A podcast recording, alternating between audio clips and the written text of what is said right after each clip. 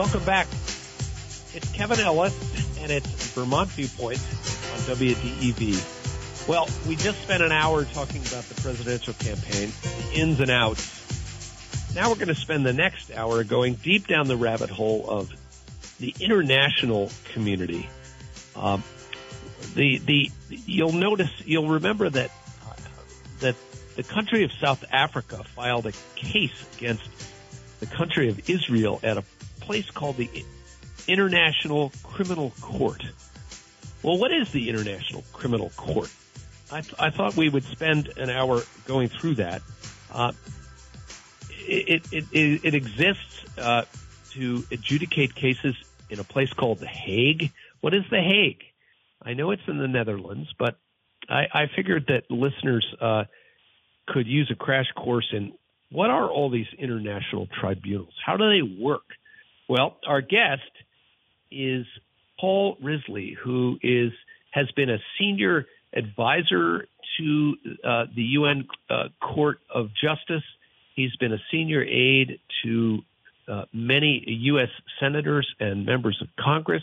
He's worked for uh, the Clinton White House and all manner of other uh, places. He's he's also been uh, a spokesman for the United Nations in in war torn areas like the Balkans, if we remember all the way back to that. Uh, and he has lots of deep roots in Vermont, where he was uh, a spokesman for.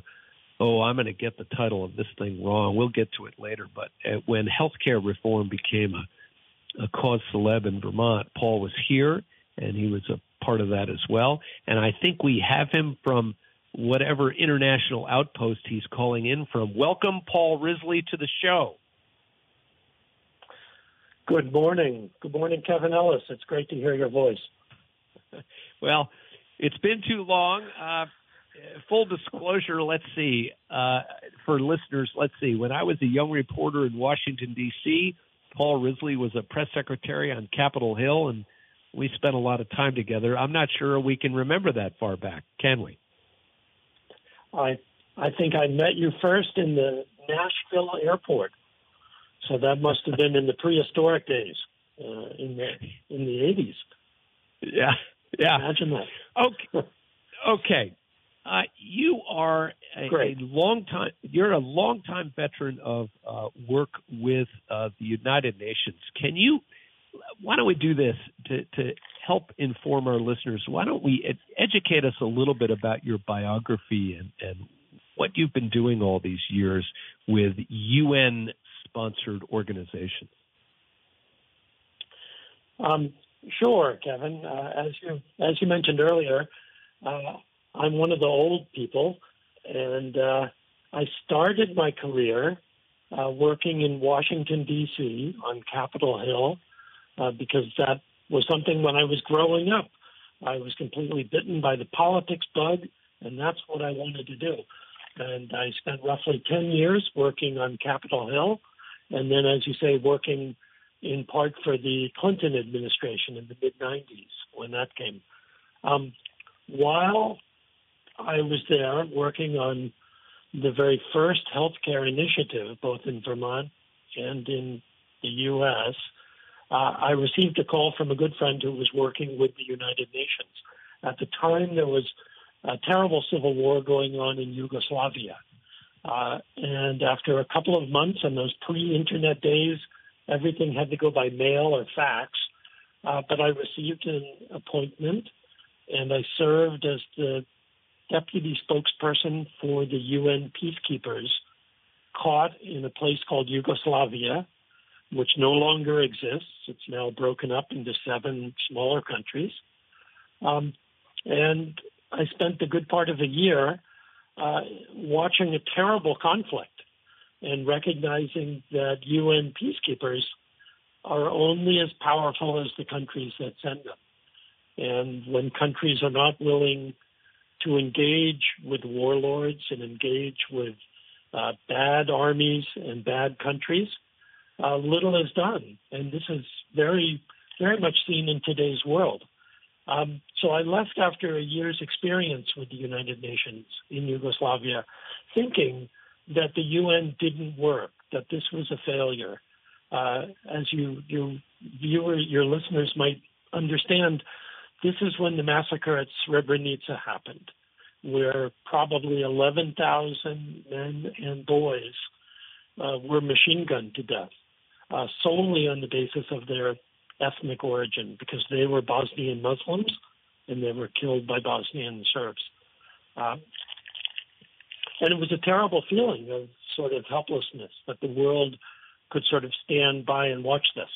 Um, soon after working in DC for several years, I again wanted to rejoin the UN and an experimental part of the UN, the International Criminal Tribunal for the former Yugoslavia. That was based in The Hague. And as you said earlier, The Hague is sort of the world center for international justice. And it's home to the International Court of Justice, the International Criminal Court, and it was home to many of these smaller special tribunals that focused on countries, particularly in Africa, uh, but also in Yugoslavia. And the Yugoslavia tribunal was successful. Uh, and it, I think there were over 140 uh, persons who were found guilty of war crimes uh, and of crimes against humanity and of genocide uh, and served sentences. Many of them are still serving sentences in prisons, not only in the Netherlands, uh, but in various parts of Europe. In various countries cooperate and put these people behind bars where they should be. Um, so that was a quite exciting high point, if you will, in the United Nations' ability to provide international justice to the world. Well, um, and, and, since then, and I, I've, I, I moved on in, into humanitarian work after that. So, and so, so I, I got to. Uh, rem, I mean, in the headlines back then, there was a Bosnian. Serb warlord named Radovan Karadzic, and uh, maybe you could talk to us about him. He was in the headlines; people might remember his name. You know, there were there were two names that struck most people, who were the leaders of the Bosnian Serb Republic, uh, and one was this Dr. Radovan Karadzic, and he sort of looked like a wild man, and he was a psychiatrist before the war and then he decided he wanted to be the leader of his people. Uh, and he was essentially a warlord who uh, gave orders for the ethnic cleansing and the execution and imprisonment of literally thousands, if not even hundreds of thousands, of Bosnian Muslims. Um, the senior military commander for this same group of very violent people was Ratko Mladic, you know, and again, these these were two names that were seen in the headlines uh, and, and very much identifiable because of the sort of obscure Slavic names. Uh, both of these men, Karadzic and Mladic, both of these people, I, you know, as part of UN delegations during the war in 1994 and 95, I had to meet and sit across tables from uh, and listen to their rants. Both of these men are now in their 80s and they're behind bars. Uh, one in The Hague uh, and one in the United Kingdom. So. Um, okay, so that sets the table for us. now, let's move. Yeah. Thank you. Let's move to the Israeli uh, war with Hamas uh, and the Middle East.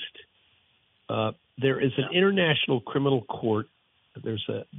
Can you tell us about that? What is it? How does it work? And what's going on there now?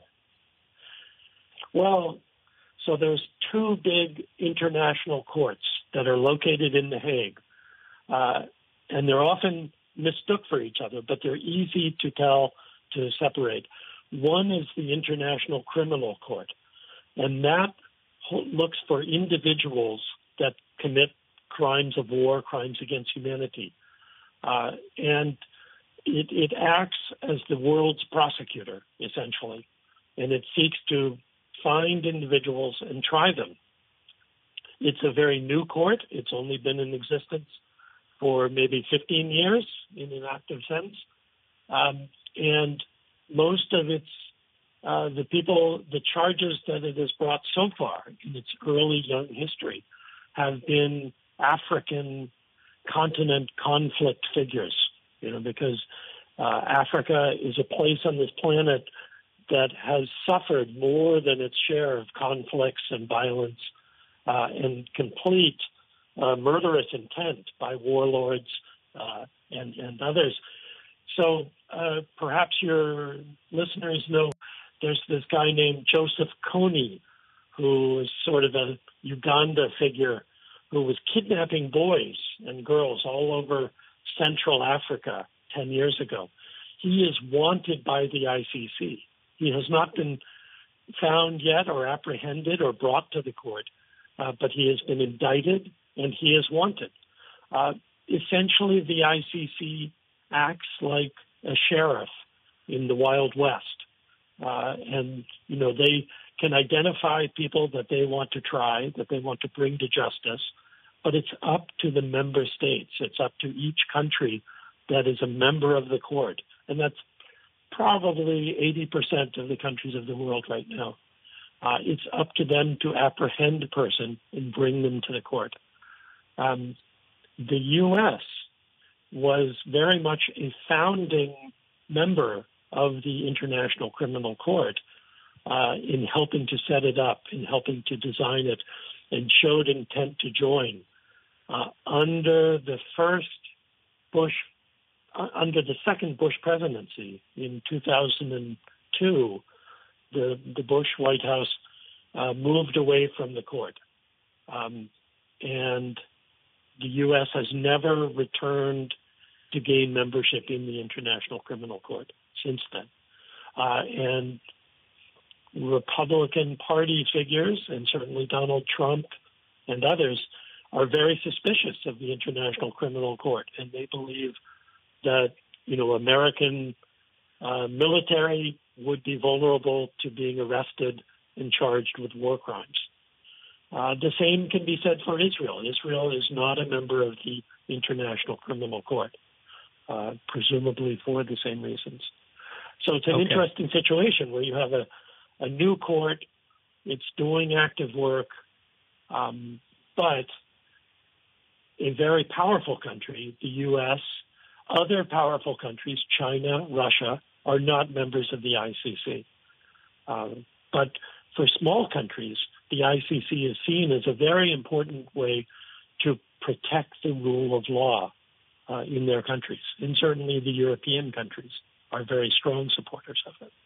Paul, I, let's take on Israel now. We we've got um, yeah. You know, people can be forgiven for reading a headline that says the country of South Africa has brought a case to the International Court of Justice against Israel for its uh, war in against Hamas in Gaza. Can you take us through that bit by bit? It's a it's a complicated bit, but um, of course, the war in Gaza right now, uh, the initial Hamas terror attacks against completely innocent people in Israel, and then the resulting sort of comeback by Israel, by the Israeli Defense Forces, uh, that are among the most, probably the most professional and the most powerful military in the world. You know, one of the most, right? For its for its size, Israel maintains a very powerful military force. Um, and the violence that we have seen since then, uh, for three months since October 6th, uh, has just been so saddening and so appalling and so dangerous for the world because this is this is exactly the sort of conflict that could lead to further conflict uh, and could take up the much more fragile nations nearby, like Lebanon or Iraq, or, or you know even uh, Jordan next door. Um, the the danger here is that the war doesn't seem to be stopping. The fighting, and it seems to be Israel right now and its leader, Bibi Netanyahu, deciding, you know, what the volume of this war will be. The Hamas people uh, are guerrilla fighters, I guess you can think of them that way. Uh, they're hiding behind civilians. They're hiding uh, behind, you know, what is essentially a 20 mile by 5 mile strip of land that is completely surrounded by Israel or by the water or by the Egyptian border. Um, people who live in Gaza have no way to get in or out. There are literally three entrances. Two are controlled by Israel and one by Egypt. Um, the war, the longer it goes on, the more civilians will die. Uh, and the two million or so people who live in the Gaza Strip, um, for the most part, are very youthful. Probably 50% or more are under the age of 18, are essentially children. Um, it's a very dangerous situation. South Africa is a developing country that sees itself as very close to the Palestinian cause. Uh, and charges of apartheid that have been brought against Israel. Uh, of course, you know, the word apartheid comes from South Africa, and it describes uh, the white power structure before 1993 that ruled over a majority black country for years. Um, South Africa uh, pulled off the miracle. Uh, they were able to peacefully change their system of government and to become a proper democracy. Um, they still have lots of problems, but they're certainly on the right side of stability uh, and peace and democracy. Israel itself is a very interesting case because, of course, uh, it has a proud history as a strong democracy, uh, and people who are citizens of Israel uh, enjoy the rights of a great democracy in an open and transparent society. The difficulty is that the Palestinian cause has continued for 75 years, uh, and the Palestinians have been left out of the benefits of democracy uh, and the benefits of development, right? Israel itself is a very wealthy country, uh, and the people enjoy a high standard of living. Um, a um, hundred meters away across a fence in Gaza, uh, it is as if you're going back in time, and people use horses and they carry, you know, pulling wagons, you know, around in order for transport. So it's a very different setup. South Africa brought their case to the International Court of Justice and said they believed that the Israeli Defense Forces attacks on a largely civilian population were clear signs of genocide um, the International Court of Justice can only issue claims from one state to another state. They can't look at individuals like the ICC, but the ICJ can suggest and order states to stop certain actions, do different things. They can give them orders. They can give them rulings. In this case, the International Court of Justice said very quickly that uh, that Israel's military actions were plausibly, plausibly acts of genocide, and thus Israel needed to quickly and immediately restrain its forces, um, especially when it came to the killing of civilians. They had to stop risking the lives of civilians within Gaza. Um, and again, this is an example of the International Court of Justice which is a very prestigious and old body that's been there since 1905, um, attempting to become an active court. You know, and they weren't waiting six months to issue a ruling. They were they issued their ruling within 72 hours of arguments being made. Um, they're attempting to insert themselves into a political situation and to try to persuade or convince Israel to slow down uh, and to take seriously uh, issues of war crimes, issues of, of how they are prosecuting their war. Whether that works or not is an open question.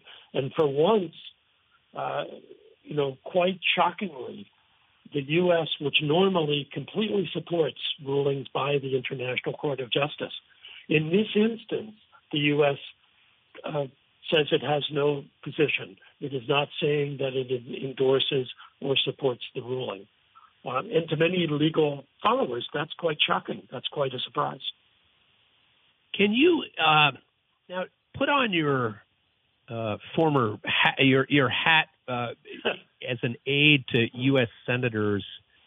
Take us in the room. I mean, what goes into that decision by the United States to to not do that? It, it, you know, there's domestic politics at play here. There's a presidential election at play. Gosh, can you can you try to pick it all apart for us? Can you think of a more complicated situation? You know, th- this is a situation where even, uh, you know, Bernie Sanders would not be able to give us a direct uh, explanation for the behavior. Uh, in this instance, it's very complicated, right? For for many many reasons, the U.S. is the closest strategic partner that Israel has in the world.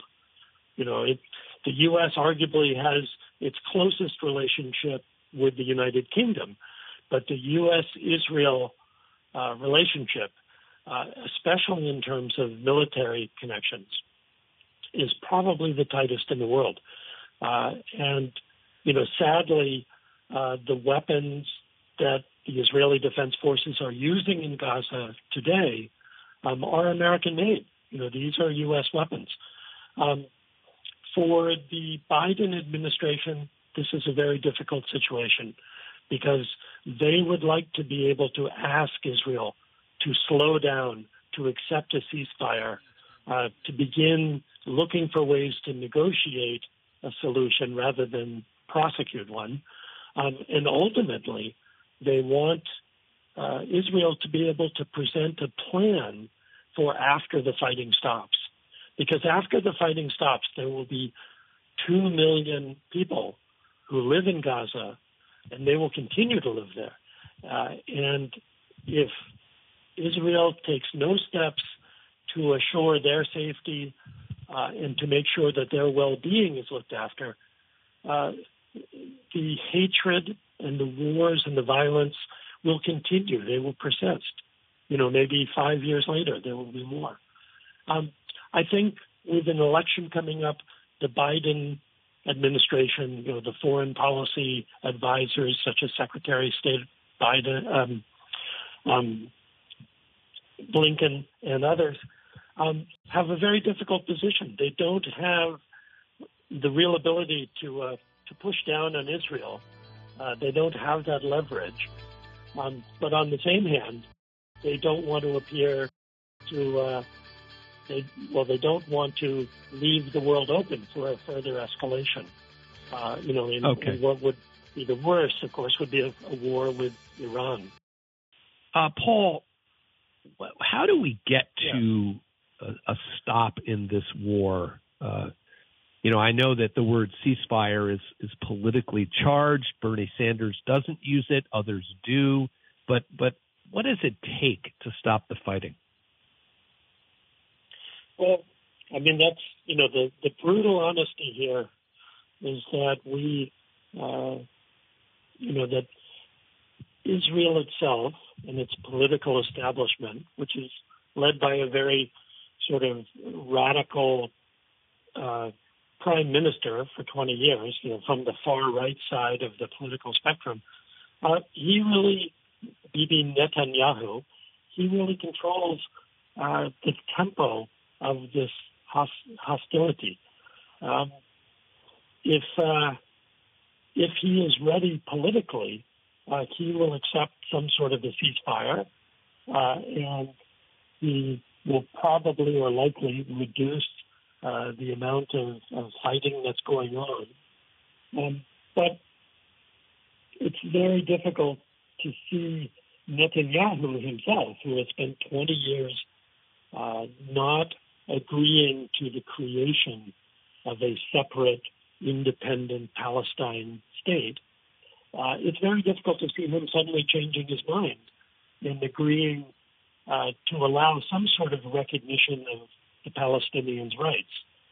Um, you know, to, to give them some sort of a positive path forward uh, that ends with their independence as well.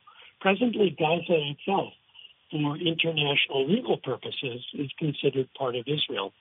You know, Israel made a point 20 years ago of sort of withdrawing from inside Gaza, but they still control the borders.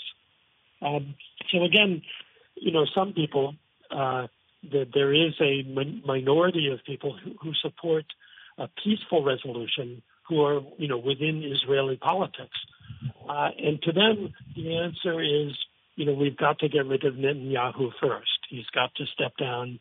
Uh, he's got to get out of the way and to allow other uh, political forces and figures to come forward and figure out a more peaceful way uh, between Israel and Palest- Palestinians, both in the Gaza Strip, but also in the West Bank region, uh, where you know, which is sort of seen as the the center or the capital of an envisioned Palestinian state. Um, but until you get there, uh, until you can bring the Israelis around from a political point of view, uh, it's more likely that there will continue to be this sort of festering violence, uh, especially in Gaza. Uh, and that's very dangerous for countries like Yemen, like Lebanon, like Syria, Iraq, Jordan, all around. But let, let me ask you a, an overly simplistic question, but it was asked of me by a, a friend from Egypt um, who said to me, mm-hmm. "If Joe if Joe Biden wanted to stop uh, this war, he could just tell Israel to stop their attack, and it would happen. Uh, we're funding it. Our weapons are are being used. Why doesn't the United States just tell Israel to put a stop to this?" Oh, I mean that that is the sixty-four dollar question, right? Um, and if this dispute were going on anywhere else in the world, but between Israel and Palestinians in Gaza, if this dispute were between two other places, anywhere else, uh, there would be an immediate support for bringing the United Nations in, introducing UN peacekeepers, uh, using the instruments of the United Nations to support a cessation of ho- hostilities, right, to reduce the violence. Um, it's very difficult to do that with Israel uh, and the Palestinian question. This is, uh, for 75 years, has defied the sort of interventions that work in other countries. Um, I think your friend is absolutely correct. I think the U.S. could um, prevent this from going on. Um, is Biden the president who can do that? Um, is the Biden administration, Secretary of State Blinken and others, do they have uh, the strong leadership required? Uh, it possibly would even be brinksmanship in order to persuade Netanyahu to step down, to back down, uh, and to, to slow the violence down. Um, you have in your long career, you've been, as you said, you, you've been in rooms with some pretty odious people. Uh, and you've been in rooms where these kinds of really hard negotiations take place. Take us in. I know Secretary Blinken is is over there right now, I believe. Take us into the yeah. room uh, and sit us next to Secretary of State Antony Blinken and others when he's meeting with Netanyahu and and uh, people, the leaders of Qatar and Saudi Arabia. What's it like in the room? How do, and how do you try to get to some sort of ceasefire deal where hostages are exchanged, etc.? What what's that like? Well, I mean that's what is so uh, unique uh, and in some ways fascinating about this is can Tony Blinken um, can he handle sort of this shuttle diplomacy that is necessary uh, between probably four key states, right? Egypt, Israel, Qatar, uh, which is a small oil and natural gas rich principality in the Gulf states, um, and Saudi Arabia because they're so big. Um, you know, Israel with Bibi Netanyahu is the closest thing you have to a working democracy of all these countries. Um, and possibly when Blinken is negotiating with Netanyahu, he can apply sort of political pressures, you know, and he can sort of point out that, you know, that, that the political calculations requ- should require him to back off at some point. When you're talking to the ruler of Saudi Arabia, uh, who was accused of murdering a Washington Post journalist who was living in Turkey at the time. This was four years ago. Uh, and, you know, he's the leader of Saudi Arabia. Yeah. When Blinken goes into a room alone with him, his his initials are MBS, and that's how people refer to him. Um, MBS likes to threaten people. He likes to tell uh, people what he thinks of the world around him. And he is a ruler. He is not, he doesn't govern in a democracy. He doesn't have to worry about votes every four years, right? He's the ruler. He is the leader. Um, the same is true in Qatar. The same is true to an extent in Egypt. There you have a, a military junta that is in charge and a General Sisi um, who wants to do the right thing. Um, but again, he doesn't have to worry about elections and really politics.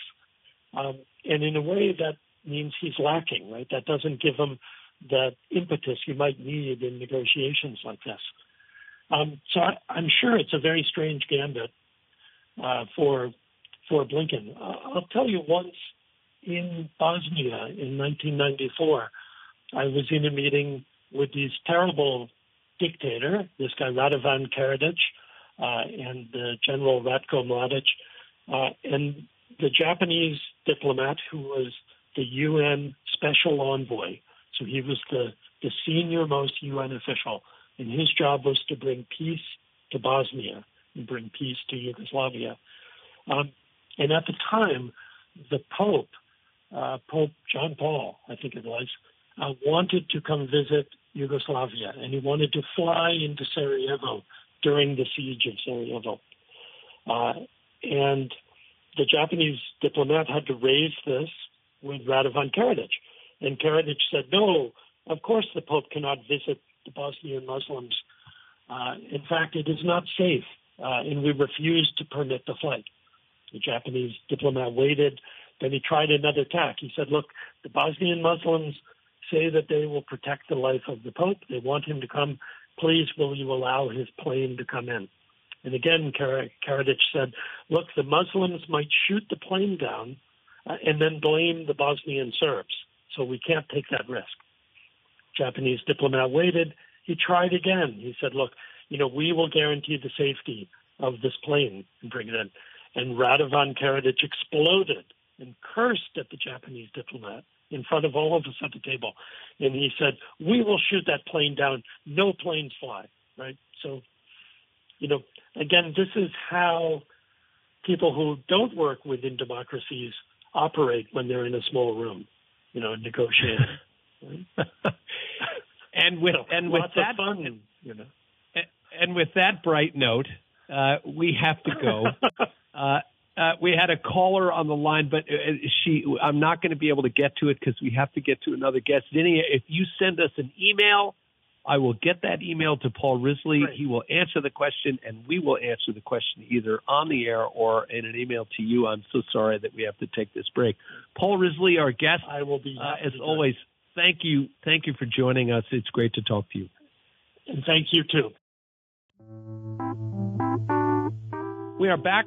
I'm Kevin Ellis. It's Vermont Viewpoint on WDEV, and for our last segment, a story that will inspire you.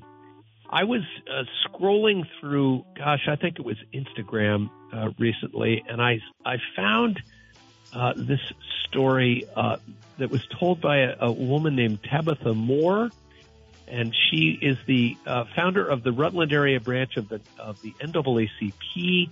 She is a therapist, and among many other skills and talents, and she has a story to tell us. Um, Tabitha Moore, welcome to the show. Hi, thanks, Kevin. It's good to be here with you. So, uh, I, uh, full disclosure, when I stumbled across your inspiring message, uh, I, I, had didn't even know that you're uh, lived in Vermont. So it's a it's a great uh, it's a great coincidence. Uh, you were flying home from Was- from work in Washington D.C. and and you decided to fork over, in your words, fifty nine dollars to go to the United Airlines lounge, and because uh, you had to wait for your flight and you had some client calls to make. Why don't you take it from there? Yeah, so again, I've been doing some work with some folks in the national security space, and you know, around diversity, equity, and inclusion, which, as you know, there's a lot going on around this topic, uh, especially this year. And um, so I'm sitting in the it's my first time, 46 years old, first time in one of these lounges, and I was like, okay, now I know what I've been missing.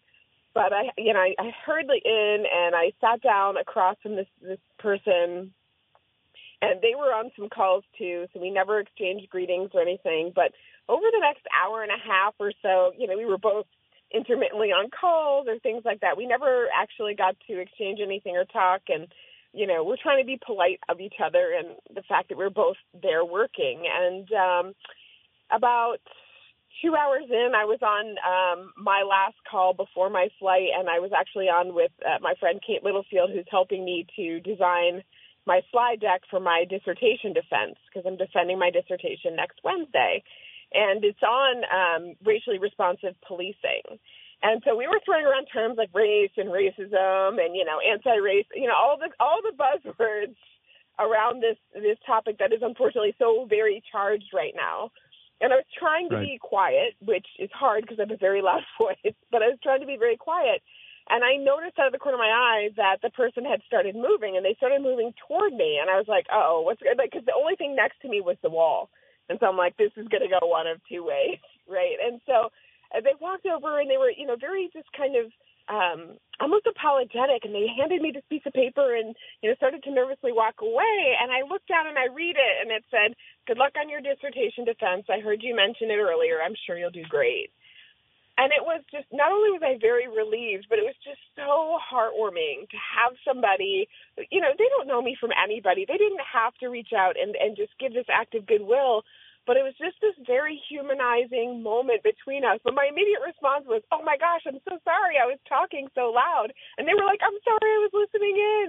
And we just kind of, you know, laughed for a moment. And it was just, I was so grateful and so thankful, not just because it's my dissertation defense, but because again, this topic is so charged and people have all kinds of feelings about it, and um, it just was super. It, was just lovely. I guess is the only way to describe it. And and you and you posted a, a picture of of the note online, um, and I, I can't help but ask. You know that that interaction could have gone a very different direction it could have. And I think that that's one of the things about working in this identity based equity space, the space around race and racism, or, you know, you hear it a lot with gender and gender identity. And right now, with everything that's happening uh, with Gaza and Palestine and Israel, there's just so much. Um, we're, we're all so tense in the world, right? And there seems to be this uh, additional permission for people to just lash out at others who are just being. And um, so I'm very, very much aware of that, especially as a black woman. And um, my goodness, it was such a wonderful experience. And I actually I carry that note with me now, um, and I wanted to share it with other people because I think you know whatever the situation, we're all kind of fighting for this sort of thing, right? We're fighting for peace and um, and humanity, and I think that there are small ways that we can do that for each other in addition to these larger things that are happening. And tell us, if you would, uh, the three takeaways. I have them written down. I hope you do too. But the the three takeaways. Yeah. I think it was I think it was on your Instagram post. Tell us the three takeaways you took from that encounter. Yeah, I, it's so the first one is that humanity can be really awesome sometimes, right? There's something that we're all fighting for, and can we get there, right? And the second one is that you don't have to be in someone's life for a long time to have a lasting impact. Like I said, I carry this note around with me um, everywhere I go, just as that kind of fuel. And I think the third, and this one's a little tongue in cheek, but the the United Lounge was totally worth it. I ten out of ten recommend it, even though the cookies were burnt. well, I, I, you know, back when I traveled for business all the time, uh, I once plunked down, I think, 200 bucks for the U.S. Air Lounge for the Mm. year. That's what it costs for the year. And you're right, it is a life changing experience where they check you in and there's water and soft drinks and cookies and a comfortable chair. Uh, you you And think you've died and gone to heaven. Wow. Oh yeah, it was really. I, I definitely will do it again. I don't know if I can spend the six hundred fifty dollars a year uh, for the lounge, but I could certainly every once in a while afford that, especially if those are the kinds of experiences I can have there. Tabitha, I wonder. Um, it's Black History Month. Uh, we began the show with uh, me talking about that moment at the Grammys with uh, with uh, the the country singer along with Tracy Chapman singing that duet, uh, "Fast Car," and how sud- you know for for just a brief moment, audiences from uh, two different, very different artists came together as as sort of one. What- What's on your mind uh, as as we think about Black History Month? Um, well, it's, it's interesting that you should talk about that particular situation because I was responding to a friend who posted this thing about that. But as we're in Black History Month, you know, for me, the biggest takeaway is that nothing is typically nothing is either or. It's can we see the humanity in the situation um, and use that to move forward through through pain, but also to recognize and celebrate the excellence um, that is blackness. And in the case of uh, Tra- Tracy Chapman and uh, Luke Luke Combs, I think is his name. Um, right. Honestly, for me, what it reminds me of is how much of our history is really rooted in black contribution to the United States, and let's just you know celebrate that this month. Well, and on the on the it's the 60th anniversary of the Beatles arriving in New York City, and Oh, wow. for their first concert tour, and nobody uh, paid respect to Black history uh, like the Beatles in their in the sense of they they paid tribute to the, the those artists that came before them, and basically said our music uh, comes out of the black community, and Yeah. um, I, I think I, I think we all could learn a thing or two from the Beatles 60 years ago. I love it. Yeah. Uh, Tabitha Moore, thank you. It's a great, great to discover you online, and we'll have you back on the show to talk about uh, bigger and deeper issues. But for today, thanks for giving us uh, such an inspirational moment. Uh, I appreciate you coming on. Well, thanks for sharing it with everyone too. Okay. Thanks for care. joining us. Tab- that's Tabitha Moore. Uh, she's a therapist and uh, a diversity, equity, inclusion consultant. Uh, she's a, one of the founders of the uh, NAACP chapter in Rutland. And what a great moment. Well, ladies and gentlemen, that's our show for today. My thanks to our guests, Stuart Stevens, Paul Risley, and Tabitha Moore. Be sure to follow them online, read them, uh, and they're interesting and provocative people, and uh, we can all learn something. Uh, remember to join me Friday for uh, this week's Week in Review and continuing observation of Black History Month. Our guests will include Professor Pamela Walker of UVM, whose study of how the Postal Service helped sustain the civil rights movement is the subject of an upcoming book. Uh, we'll have many other guests. Uh, you can hit me up on Twitter. As always, uh, email me at uh, Vermont Viewpoint at radiovermont.com. Our goal is always to illuminate and inform and have some fun along the way. By the way, uh, we're going to have uh, seven days reporter, Kevin McCallum, on the show Friday to talk about the latest uh, uh, issue going on in right here in Waterbury. And we're going to have folks from the Vermont Outdoor Business Alliance here to talk about how mountain biking, hiking, beer, and all the other things are uh, attracting people to Vermont from all over the world. You can find me at kevinkellis.com where you can subscribe to my weekly newsletter and podcast. Our show is produced by me, engineered made possible by Steve Cormier, Danny McGivrigan, Lee Cattell, Greg Titus, and all the folks at WDEV. Thank you so much for joining us. I'm Kevin Ellis, and we'll see you right back here Friday for more discussion of politics and culture in Vermont and beyond. Wherever you are, join us right here on the Friendly Pioneer. It's Vermont Viewpoint, live radio on WDEV.